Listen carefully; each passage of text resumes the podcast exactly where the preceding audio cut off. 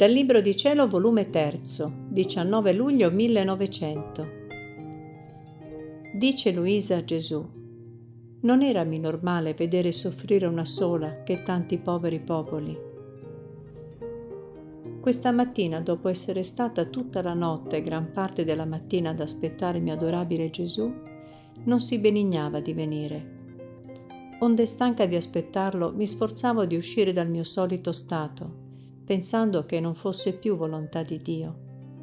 Mentre mi sforzavo di uscire quasi impaziente, il mio benigno Gesù si è mosso da dentro il mio cuore, facendosi vedere appena e guardandomi in silenzio.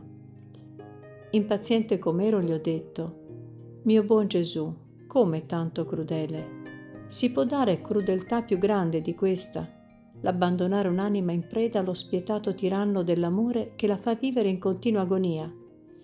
Oh, come ti sei cambiato da amante in tiranno. Mentre ciò dicevo, innanzi a me vedevo tante membra di genti mutilate. Perciò ho soggiunto, Ah, Signore, quanta carne umana mutilata, quante amarezze e pene. Ahi, non era minor crudeltà se tu ti fossi soddisfatto in questo mio corpo e farlo in tanti pezzi, per quante divisioni avete fatto fare in queste membra.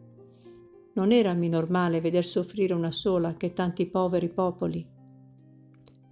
Mentre ciò dicevo, Gesù continuava a guardarmi fisso, come se restasse colpito, non so dire se dispiaciuto.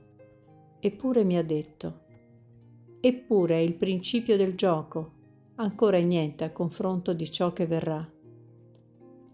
Detto ciò si è involato alla mia vista senza poterlo più vedere, lasciandomi in un mare di amarezze.